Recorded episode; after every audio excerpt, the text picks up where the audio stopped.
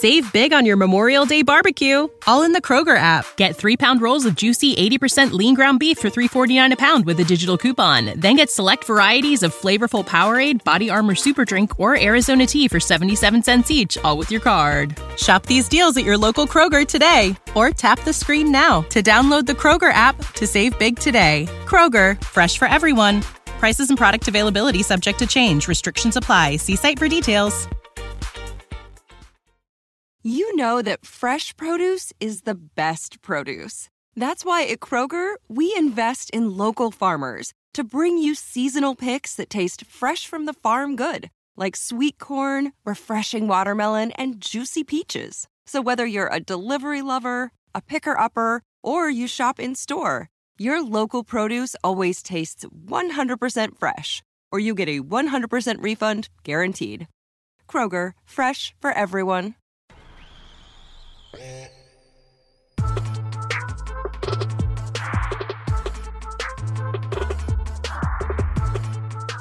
Welcome everybody to the latest edition of the Pound for Pound podcast here on the Fight Game Media Network.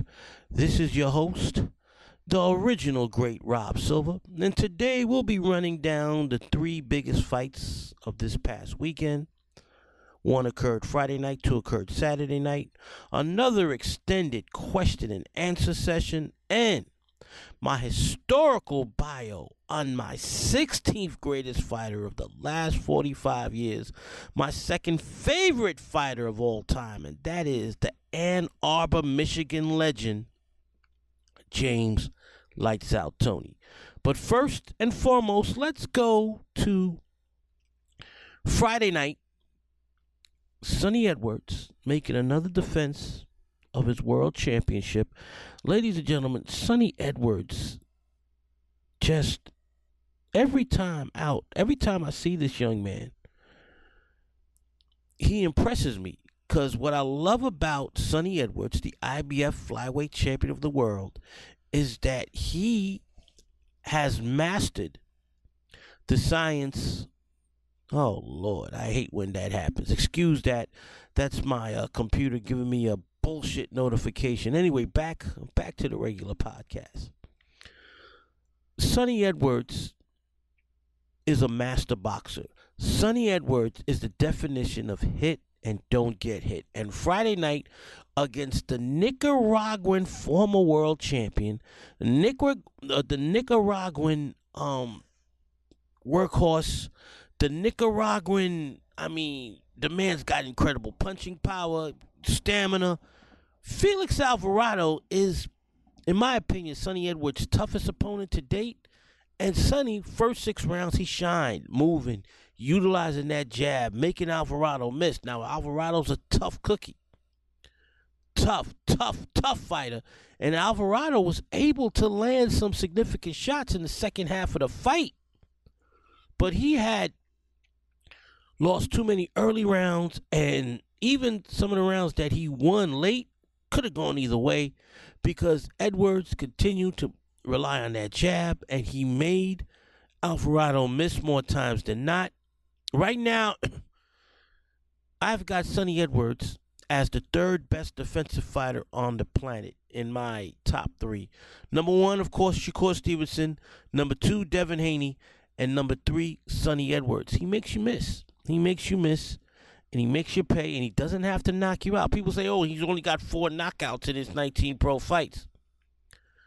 Doesn't matter. I don't care if you don't knock the guy out. The job is to win. The goal is to hit and not get hit. And Sunny Edwards does that as well as anybody today in boxing. He impressed the hell out of me every time I see him.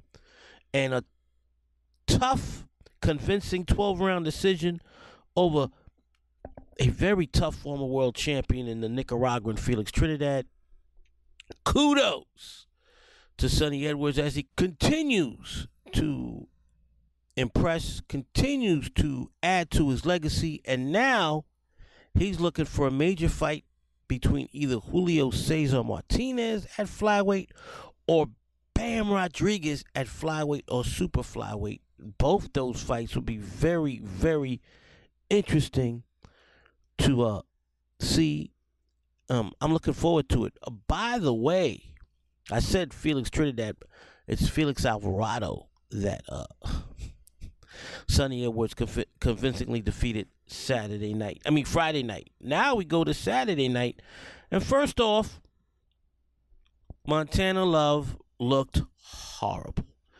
Montana Love was touted as this huge deal. And at 140 pounds, he was signed by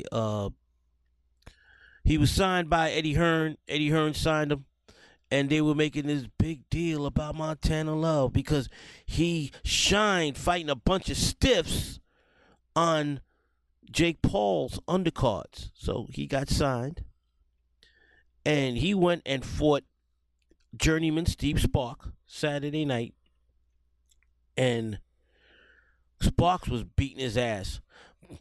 Sparks knocked down Love in the second round. In the fifth round, Sparks batted Love up and down.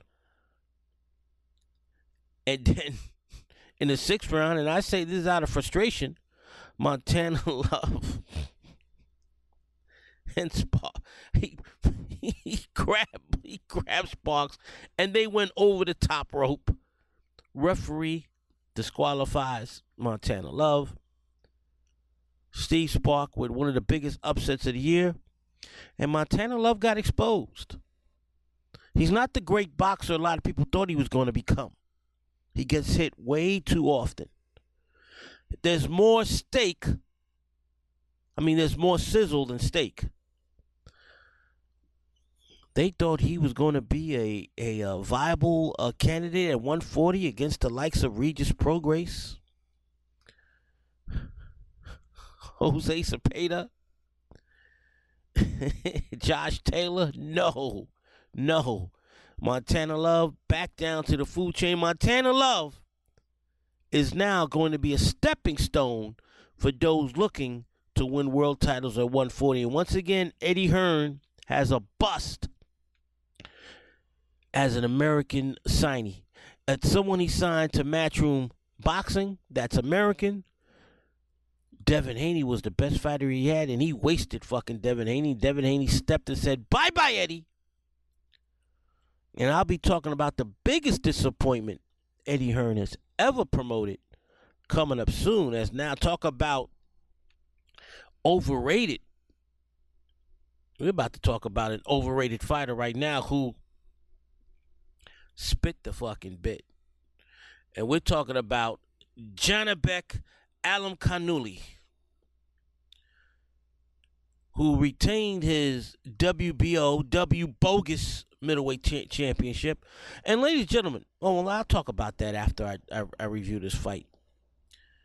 Fought the I wouldn't call Denzel Bentley a journeyman. He's had a solid career. He only had one loss going into 19 fights coming into his title opportunity, his bogus title opportunity against Alimkhanuly. Bentley, from the times I've seen him, is no easy out. Tough British boxer. And he gave Alimkhanuly hell Saturday night.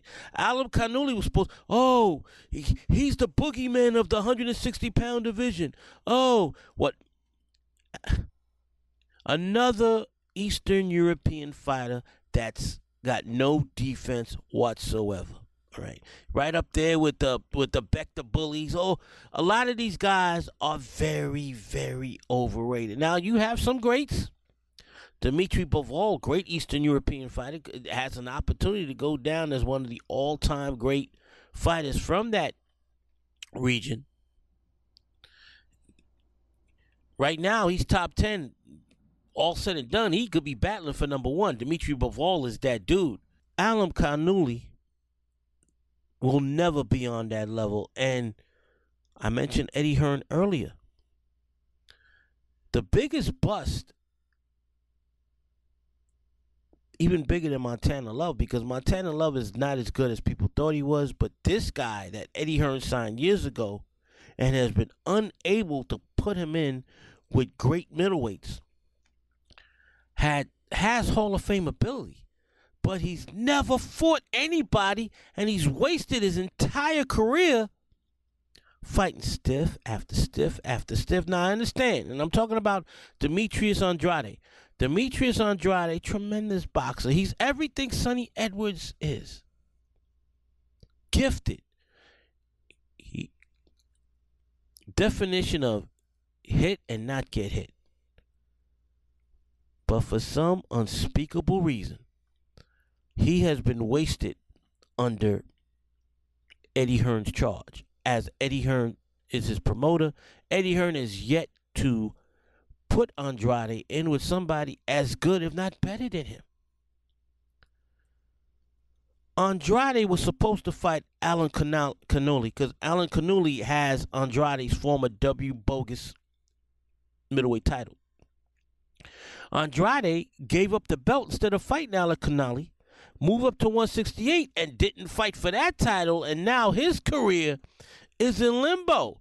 Now, he'll talk a lot of shit. Like last week, What was the major fight that happened last week? There was a fight last week, and Andrade was talking about, oh, I would have done this, I would have done that. Demetrius, you're not fighting anybody. When are you ever going to fight again? Now, this will come up in the discussion we have on the Q&A. Andrade has been ducked. There is no denying by both Triple G and Canelo. Triple G flatly refuses to fight Andrade. Said so.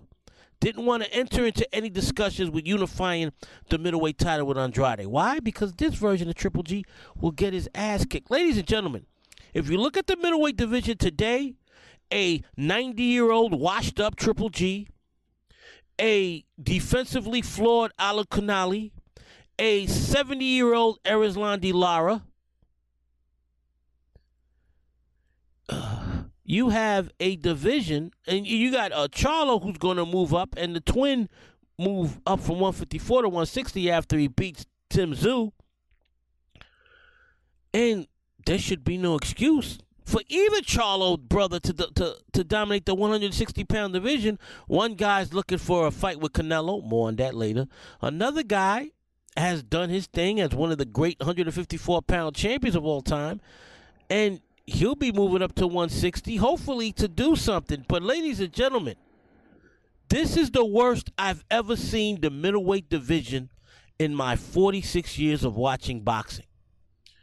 Historically, the middleweight division has been second only to the welterweight division in terms of legendary champions. I'll be talking about another great one in my historical bio of James Toney.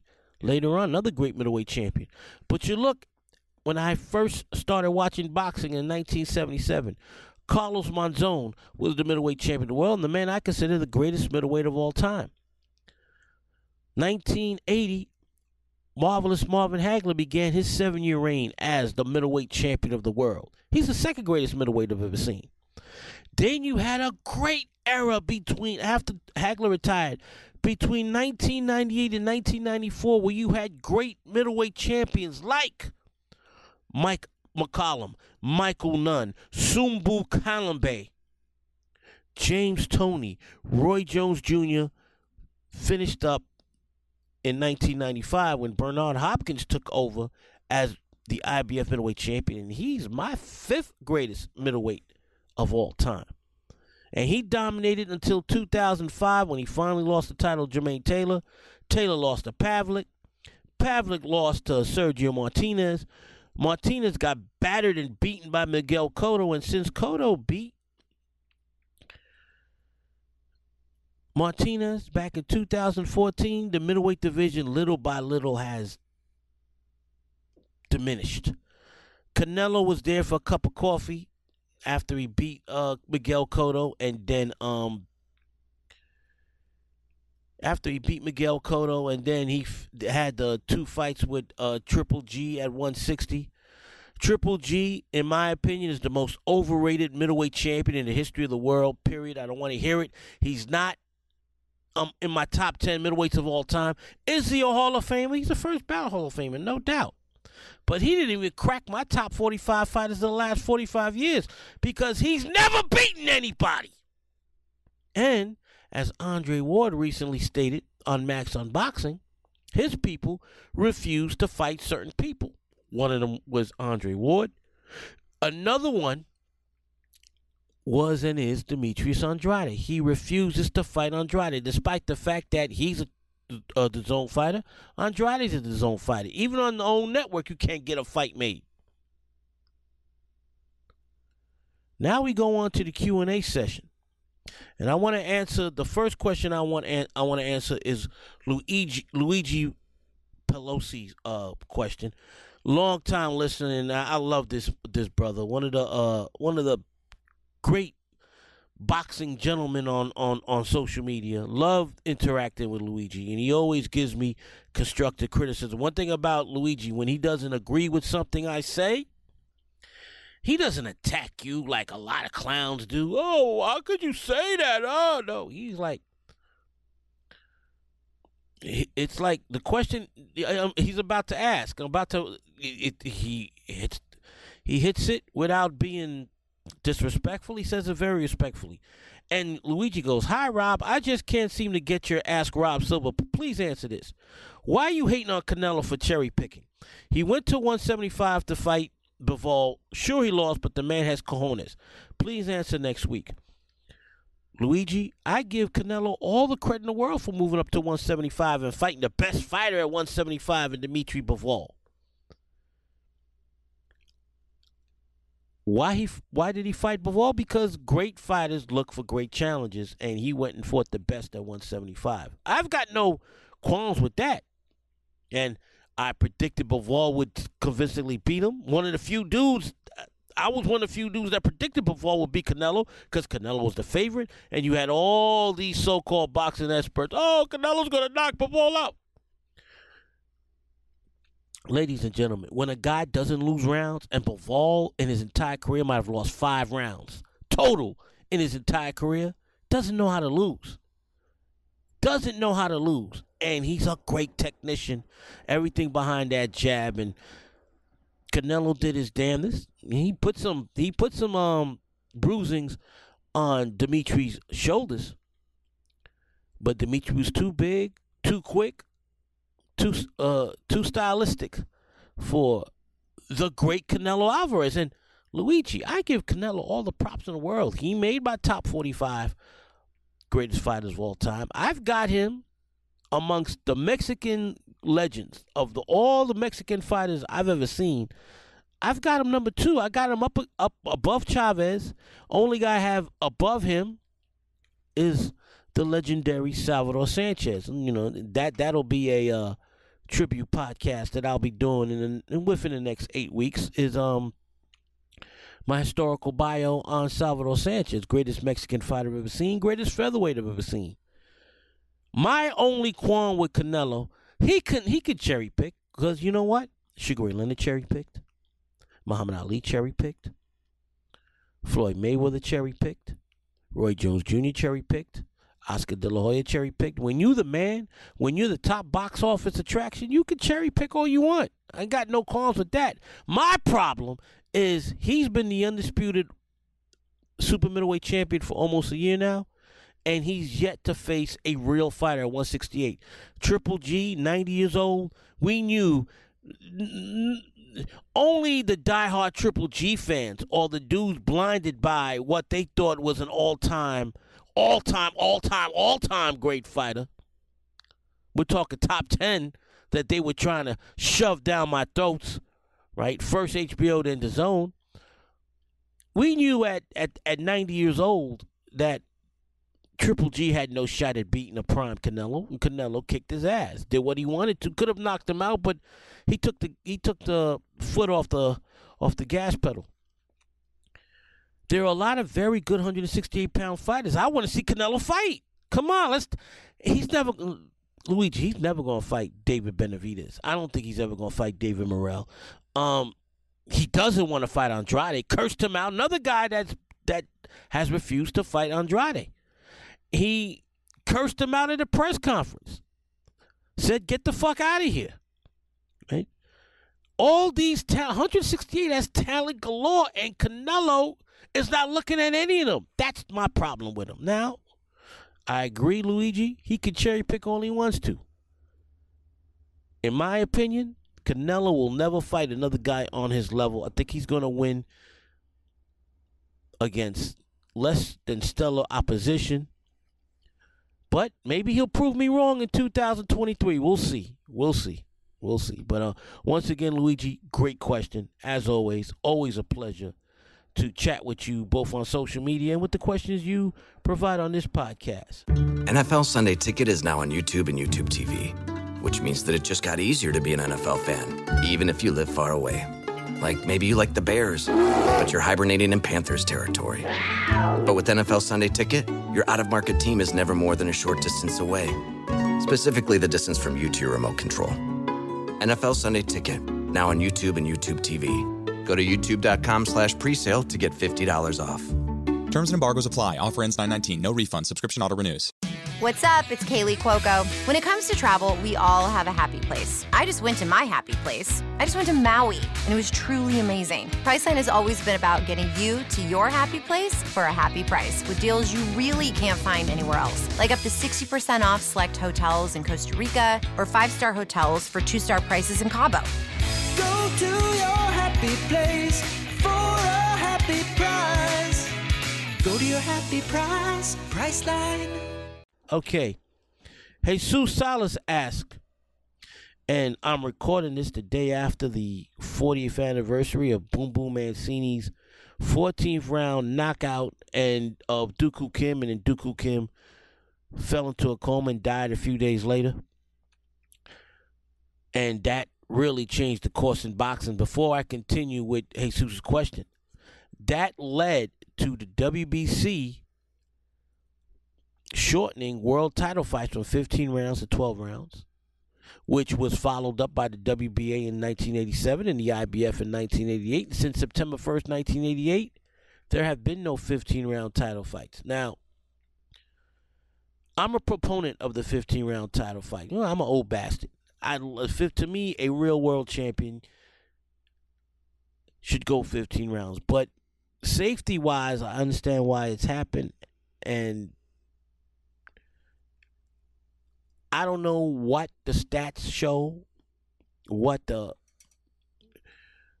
overall impact of fights going down from 15 to 12 rounds has been, but if you really want to look at it, at first I was bitching and moaning, but now years later I look back at it and I'm like, for safety precautions, for safety reasons, shorten it to 12 rounds, I guess. Made more sense. I'm just so damn old school. But 3 rounds less of trauma on a man's brain per title fight. Maybe it's the reason why a lot of fighters had prolonged careers. Maybe if Floyd Mayweather had to fight 15 rounds, he wouldn't have been as long as the top as he was compared to 12-round fights. Same thing with Manny Pacquiao. Would he have had such a great career had he had to fight 15-round fights and not 12-round fights? So I could see the argument, and I'm not going to argue. Hindsight being 2020, and ladies and gentlemen, 40 years ago, I bitched and moaned when they made the decision. It looked like the WBC made the right decision, and the WBA and IBF followed up 5 and 6 years later. Now, how did it affect Ray Mancini's career? Jesus, Boom Boom was never the same after he knocked out Dooku Kim. First and foremost, he took a lot of punishment in that fight. And I always knew, because my father told me when we first saw Boom Boom Mancini on network television in 1980, that his aggressive brawling style was not conducive to a long career, because my father always told me, when you have a style like that, you take unnecessary punishment, and little by little, you lose yourself. You lose more of yourself, and you're done by the age of 30. Mancini was done by the age of 25. He lost 2 brutal fights to Livingston Bramble after Do Koo Kim, in which he took an enormous amount of punishment, then came back for two pathetic comeback fights against Hector Camacho in the worst fight I've ever seen in my lifetime, and then Greg Haugen. Both fights he lost. So I'm trying to think, after Do Koo Kim, how many fights did he win? I know he beat Orlando Romero. That was a brutal mismatch. He lost his title June 1st, 1984. Off the top of my head, ladies and gentlemen, Livingston Bramble. Lost the rematch a year later. Retired in 1985. Came back in 1989 to face Camacho. Lost that fight in a brutal fight in which Camacho ran and held and ran and held. It was just horrible. I thought Mancini won that fight, to be honest with you, but it wasn't like neither guy showed anything in that fight. And then a couple years later, he came back and lost to Greg Haugen, and that was the end of what turned out to be a Hall of Fame career. He's in the Hall of Fame, and I'm not going to argue whether or not he belongs in, because if you look at up until the Do Koo Kim fight, the only loss he had up until the Do Koo Kim fight was. And he gave an incredible performance against one of the greatest fighters of all time in Alexis Arguello. He gave Arguello hell for the first 10 rounds before Arguello figured him out and beat the hell out of him before knocking him out in the 14th round. So, yes, Jesus, his career was never the same after he accidentally killed Do Koo Kim in the ring. All right, another question here. Let me see.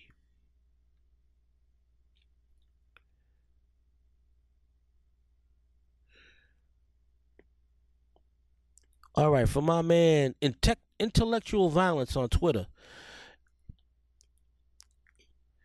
And he asked, thoughts. Haymon been getting called out frequently later. Lately, Al Haymon has been called out. This all stems from the Errol Spence, Terrence Crawford debacle, fight that never happened. Like I said before, Intellectual. And if you've heard the podcast before, you know about a couple of weeks ago I did a rant on Errol and Terrence. I blame both parties equally. You got a lot of guys on social media who are taking sides. I don't fucking take sides when it comes to negotiation. Get the fight done. Let's stop this bullshit, all right? I equally hold to the fire both Al Haymon and Terrence Crawford's advisors. Because if you ask me, if Terrence Crawford and Errol Spence got in a room together and shake hands, they'll fight. Fight is fight. And nobody's scared of anybody. I keep telling you clowns on social media. Neither guy's afraid of either guy. Right? One guy got shot in the head and almost died. Another guy got ejected from his car while driving and fell face first to the concrete floor and almost died. You survive those two near fatalities in your life, you're not scared of any other man inside the ring. It's bullshit.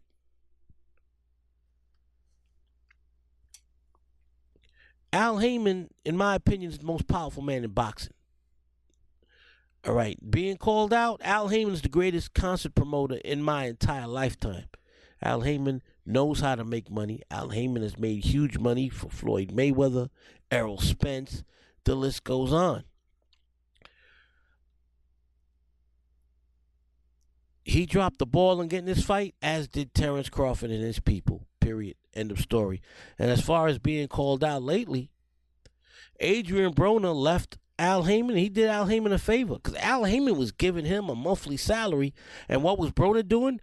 Getting high and getting fucking drunk every fucking month, not doing anything. Adrian Broner has never been the same since Marcos Madonna beat the shit out of him almost a decade ago, and he's been living off his potential that was never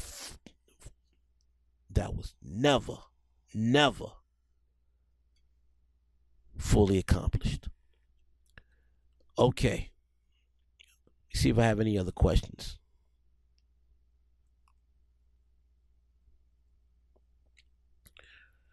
Yeah, I do have questions on the That's guy Eddie's got a question. And Long Tran. Let's see now. Let me go to Long Tran first. Long Tran, long time listener. He's been listening to me from other platforms for damn near a decade now.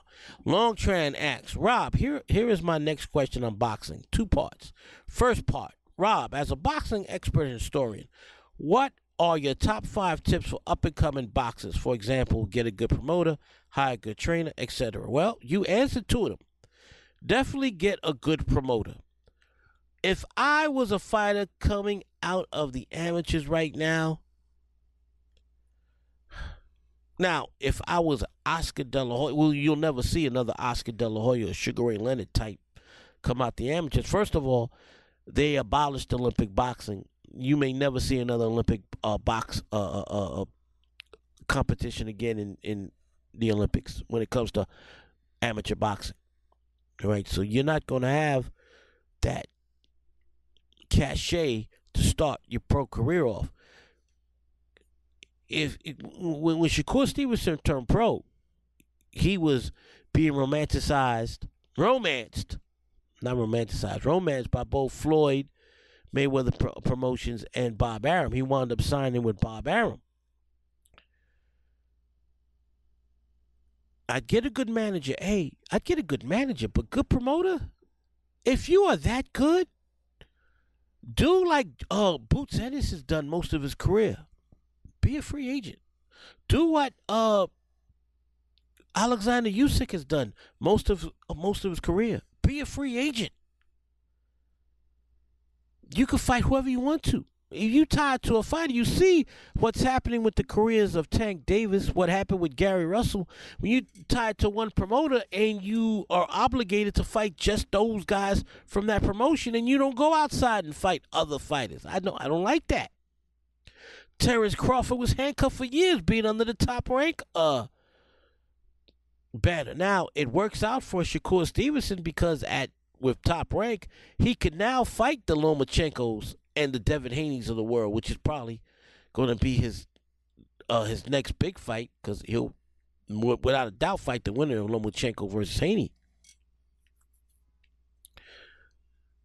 But, and this will answer another question that Jesus Salas had asked me, the thoughts of a Stevenson versus Isaac Pitbull Cruz fight, because the WBC ordered it as eliminator. That fight's not going to happen because Bob Arum and PBC are not going to get together, Isaac Cruz, PBC fighter, and make that fight. It's not happening. The WBC can order all these mandatories. The promoters are not going to get together, or these eliminators. The promoters are not going to get together and make the fight. So, Long Tran, back to my answer to your question. Good promoter, good manager, good trainer. Well, not good promoter. Be a free agent. Forget the good. If you're that good, be a free agent. Excellent trainer. You can't go wrong with the Derek James or the or the Sugar Hills of the world. Virgil Hunter is a little bit on the downside, so I wouldn't go with him. I don't think he's great for an up-and-coming young fighter anymore. But, you know, the Sugar Hills, the Derek James, Frank Martin's under Derek James, and you'll see the difference when he fights Mitchell Rivera in a month. So good trainer, good free agent, fight for any promotion, good management. People have been criticizing Jay Prince recently, but if you look at the 3 biggest fighters that Jay Prince has ever managed, Floyd Mayweather, Shakur Stevenson, Andre Ward, not a single loss among those 3 fighters, and all 3 have done very well. Floyd's the highest paid fighter. Now, I know he started making that after he left Jay Prince, but Jay Prince put him in that position to get that big deal with Al Haymon and PBC. Okay, so what are other 2 tips for... okay. Do not drink. Never touch alcohol. Never touch marijuana. Never touch any type of recreational drug. Imagine how great Pernell Whitaker and Aaron Pryor would have been. Greater. How greater they would have been had they never indulged in alcohol and cocaine. Or in Aaron Pryor and Pernell Whitaker, eventually they became crack addicts. And both men died young. Pernell, 55? Aaron Pryor died somewhere between the ages of 59 and 61. I mean, I know they were clean for several years after their addiction. But that drug abuse not only ruined the end of their careers, but it also put a limit as to how long they would live. Now, I know Pernell died in a crazy accident and Pryor got sick, but years of drug abuse couldn't have helped. Definitely didn't help. And now, they both in my top 10 fighters I've ever seen. But you could have been, they could have been battling for number one had neither guy had neither fighter indulged in recreational drugs and alcohol. I mentioned Adrian Broner earlier. Known alcoholic. He drinks all the time, and look at what happened to his career. That man had unlimited potential. So, ladies and gentlemen, that's number 4. So we've got free agent as a boxer, great trainer, great management, clean living. And my 5th tip for an up-and-coming young pro boxer, healthy living. Leave the sugars alone. Leave cookies, cakes. Eat healthy. You'll make weight, and you'll have more stamina. The more sugar you add to your diet,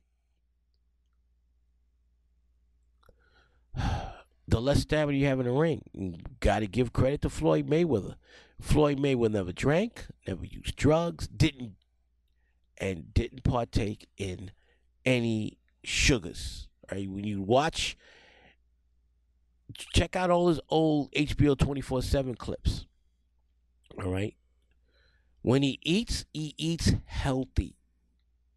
So those are my 5 tips for up-and-coming fighters. Now, you have a second part of your question, and it goes,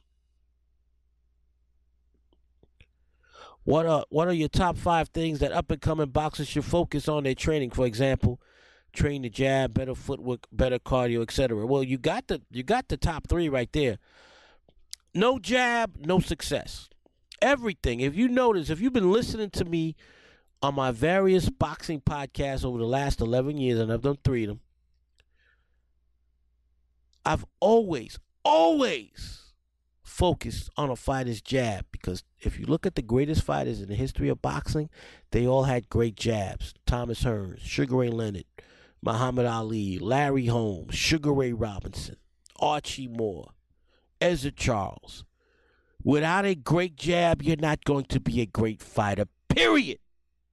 Footwork is definitely needed, especially if you want to be a great defensive fighter, like a Floyd Mayweather, like a Shakur Stevenson, like a Willie Pep, like a Pernell Whitaker, like a James Toney. Footwork is necessary. Roberto Duran, one of the greatest inside defensive fighters of all time. Footwork is key. Manny Pacquiao, with all the angles he used to give fighters when he was coming at you, made you dizzy like a goddamn Tasmanian devil. Footwork is huge. Huge. Better cardio, of course. You need the stamina. I mean, we're not fighting 15-round fights anymore, but 12 rounds is not a walk in the park, right? I mentioned earlier in the podcast, Sunny Edwards. Sunny Edwards, phenomenal stamina, and he's always moving, always giving angles. 12th round, he's as fresh as he was in the first round. Floyd, another perfect example. Never saw Floyd get tired in a fight. So, yeah, you got definitely the jab, better footwork, better cardio. Number 4, body work. when you hurt a fighter. I get upset whenever I see a fighter stagger another fighter and they go headhunting. Go to the body, because they're not protecting their body. The guy you got hurt is protecting their head. Focus more on body punching. Huge focus for up-and-coming fighters. And fifth and final for up-and-coming boxers is stay active. If you're a new fighter, if you just turn pro out the amateurs, fight 6 to 8 times a year at least, at a minimum. Don't get into the habit of guys like Gary Russell. Now Jared Anderson is following it, where you're fighting 1 or 2 times a year at most. No. That stunts your growth as a fighter. All right, ladies and gentlemen, that's the end of the question and answer session. Now we're going to go on to my 16th greatest fighter of the last 45 years, and that's James Lights Out Toney, and the article begins. There haven't been too many fighters in the history of boxing that combined ability, charisma, and a personal story greater than James Toney. Toney was one of the nation's top high school quarterbacks in the mid-1980s while attending Huron High School in Ann Arbor, Michigan. While starring on his high school football squad, he also had a side hustle selling crack cocaine. Toney was a very volatile athlete who didn't adhere to team rules. Instead of attending Western Michigan on a football scholarship, Toney instead turned to boxing. After a brief amateur career, Toney turned pro in 1988 at the age of 20, resulting in a sensational career in which he made a huge impact at middleweight, super middleweight, cruiserweight, and heavyweight for 2 decades, before languishing as a well past his prime fighter in his 40s. Despite the last decade of his career, which was filled with less than stellar performances, Toney still achieved enough to be the 16th greatest fighter of the last 45 years. Toney stayed extremely busy, fighting 26 times in 2.5 years, with the only blemish being a draw of longtime 160-pound trial horse Sanderline Williams, a fighter he would eventually defeat in a rematch. In his 27th bout, Toney received a shot at the IBF and lineal 160-pound champion Michael Nunn. Going into the 5th defense of his IBF world title on May 10th, 1991 versus a then virtually unknown Toney, Nunn was considered no worse than the 2nd best fighter in the world. Nunn had dominated the 160-pound division for the 3 years prior and had hired legendary trainer Angelo Dundee in an effort to heighten his marketability to casual boxing fans. Nunn was a huge 20-1 favorite over Toney in a fight that would take place in Nunn's hometown of Davenport, Iowa. At the time, my father and I were watching this fight. Neither one of us had ever heard of Toney. Yes, he had a shiny undefeated record, but we had never seen him fight, and we speculated that he wasn't as good as his lofty record suggested. For the first 7 rounds, he proved us right. Toney followed Nunn around the ring and missed a ton of shots, while Nunn moved and controlled the fight with his swift right jab.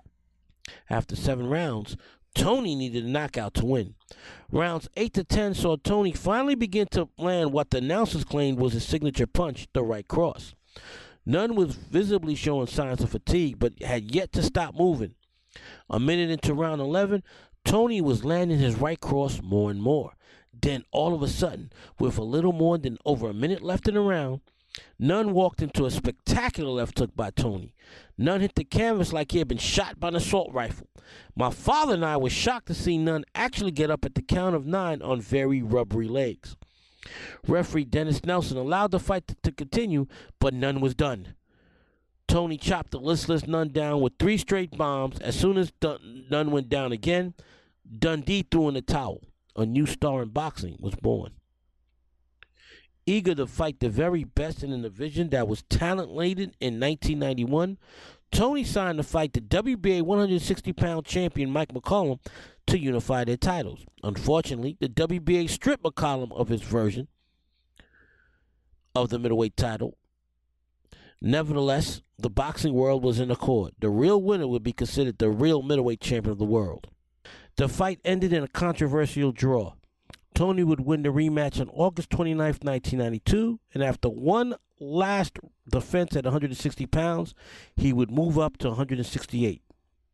On February 13th, 1993, Toney, undefeated in 35 fights, challenged IBF super middleweight champion Iran Barkley. My father was a fan of Barkley's brawling style, but he agreed with me that his style was tailor-made for the defensive and boxing acumen of Toney. Toney was one of the greatest defensive fighters and counterpunchers of all time. What made Toney's style so special and unique is that he stayed right in front of you. He was a master boxer who didn't dance and move around. He gave his opponent incredible. He gave his opponents incredible head movement and was the master of the shoulder roll years before Floyd Mayweather ever utilized it. Expertly taught by his trainer Bill Miller, Toney embarrassed Barkley with this style. It was a virtuoso performance that ended after the ninth round as Barkley quit in his corner. During the post-fight interview with Larry Merchant, Toney became the first athlete ever to shout out hip-hop acts as he gave shout-outs to Dr. Dre and Snoop Dogg. The next 21 months would show Toney excel both on the mic and in the ring. After successfully defending his title against Tony Thornton in several non-title wins, Toney's next significant fight was on March 5th, 1994, against unbeaten contender Tim Littles. Littles was a slick boxer with blinding hand speed. Because of his hand speed, Littles gave Toney fits through the first two rounds. Late in the third round, Toney dropped Littles with his signature right cross. Littles survived, but not before engaging in a headbutt that opened a huge gash above Toney's left eye. Toney, unaware whether the referee called the cut from a butt, fought with incredible urgency in the fourth round, dropping Littles three times before referee Pat Russell stopped the fight. Toney was on a roll, and the roll continued in his next defense of his 168-pound title. Toney's next and last successful defense occurred on July 29, 1984, against former world light heavyweight champion Prince Charles Williams. Williams was a durable, tough fighter who would wear his opponents down before finishing them off late in the fight. The first five rounds might as well have been fought in a phone booth as both men banged away at each other's bodies. Williams was ahead on the scorecards after five rounds, but he was already beginning to tire. Beginning in the sixth round, Toney began to gain separation and land his accurate counter-right crosses at will. It was a one-sided second half of the fight that came to a violent end in the 12th and final round. Toney landed a spectacular right cross that had Williams knocked out before he hit the canvas. After he landed that right, Toney looked at his right like it was a gun that had just shot a fatal blow. After this highlight of a knockout, Toney called out Roy Jones. At this point in time, Toney was considered by many experts as the best fighter in the world, while Jones was no less than third. The fight would take place on November 18th, 1994. Despite two of the best fighters on the planet facing each other, the fight failed to deliver the fireworks fans expected. Toney was incredible in the press tour, calling Roy every name in the book, while Roy was unusually stoic. For some unfathomable reason, Toney had to lose several pounds before the weigh-in to make 168 pounds. Needless to say, Toney gave a lethargic performance that night in losing his super middleweight and pound-for-pound title to Jones. More on that fight in a later article on Jones. This was to be Toney's swan song at 168. Toney moved up to 175 and twice was the victim of horrendous robberies at the hands of Montel Griffin. In both fights, Toney outboxed the cagey Griffin and incredulously came out losing. The second egregious loss cost him a rematch with Roy Jones. On May 14, 1997, Toney lost a very close decision to the unheralded journeyman Drake Doddsey.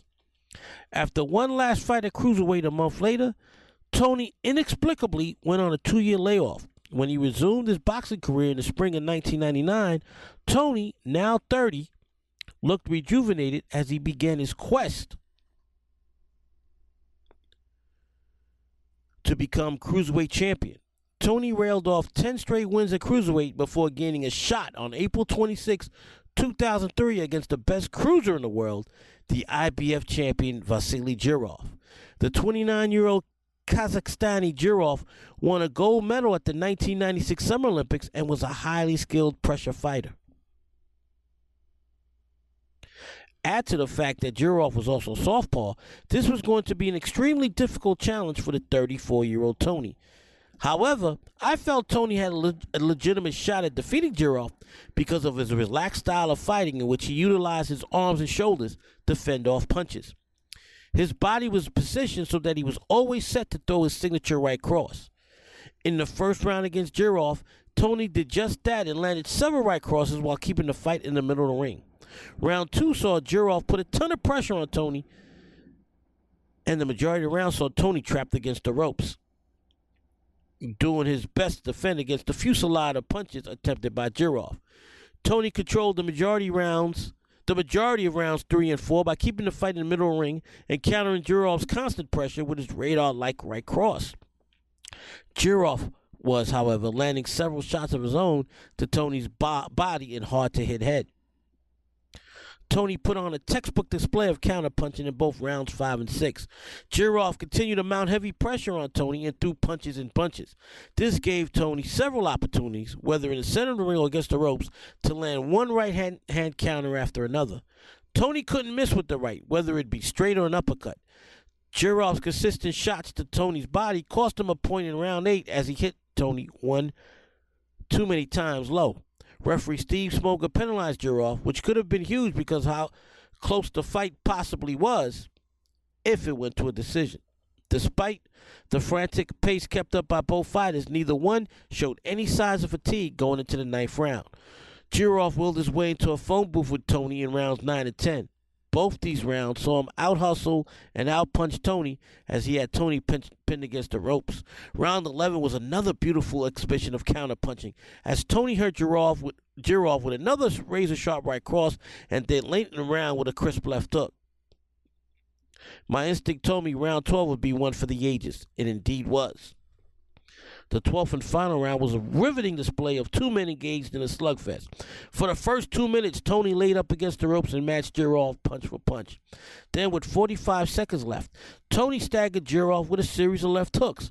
Toney finally knocked him down with a club and right cross with about 15 seconds left in the fight.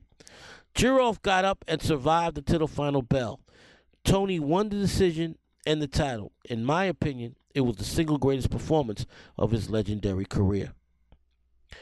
Toney immediately moved up to the heavyweight division, and his next fight faced the legendary Evander Holyfield on October 4th, 2003, just 15 days shy of Holyfield's 41st birthday. I knew that Holyfield was a shot fighter and had no business in the ring, especially against the cagey Toney. Despite being 4 inches shorter, Toney completely dominated the former undisputed cruiserweight and heavyweight champion before Holyfield's corner threw in a towel midway through the 9th round. This would lead to a shot at WBA heavyweight champion John Ruiz on April 30th, 2005 at the historic Madison Square Garden.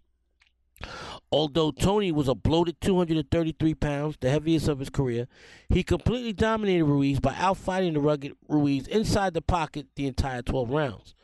Toney won the decision and temporarily was the WBA heavyweight champion. However, 2 days later, it was revealed that Toney tested positive for using the banned substance stanozolol in order to treat his injured shoulder. Toney was stripped of his title, and the fight was changed to a no contest. Despite the fact that the official decision was changed from the record books, I have always considered Toney a former heavyweight champion. A healthy Toney would have dominated Ruiz every time they stepped into the ring. Despite being in his late 30s, Toney continued to be very competitive in the heavyweight division. A year after his fight against Ruiz, the 37-year-old fought WBC champion Hasim Rahman to a draw in a fight that could have gone either way. Toney was robbed in his next fight against Sam Peter before getting thoroughly beaten by the Nigerian slugger in the rematch. On July 16th, 2008, a month before his 40th birthday, Toney and Rahman fought again. This time, due to a clash of heads that caused a severe cut to Rahman, the fight was stopped in round 3 and ruled a no contest. Although he would continue to fight on and off for the next 9 years before finally retiring in 2017 at the age of 49, Toney was, for all intents and purposes, done as a championship contender, as he went 7-4 in his last 11 fights. James Toney's career record at the end of his career was 77 wins, 10 losses, and 3 draws with 47 knockouts. In the 45 years I've followed the great sport of boxing, Toney is by far the greatest inside defensive fighter I've ever seen. His utilization of the shoulder roll, taught by his teacher and longtime trainer Bill Miller, made him damn near impossible for his opponent to hit him cleanly while inside the trenches. Toney is also one of the greatest counterpunchers who ever lived. That right cross counter of his was on par with both Juan Manuel Marquez and Floyd Mayweather's. Toney ducked no one and fought everyone who dared to step in the ring with the technical master.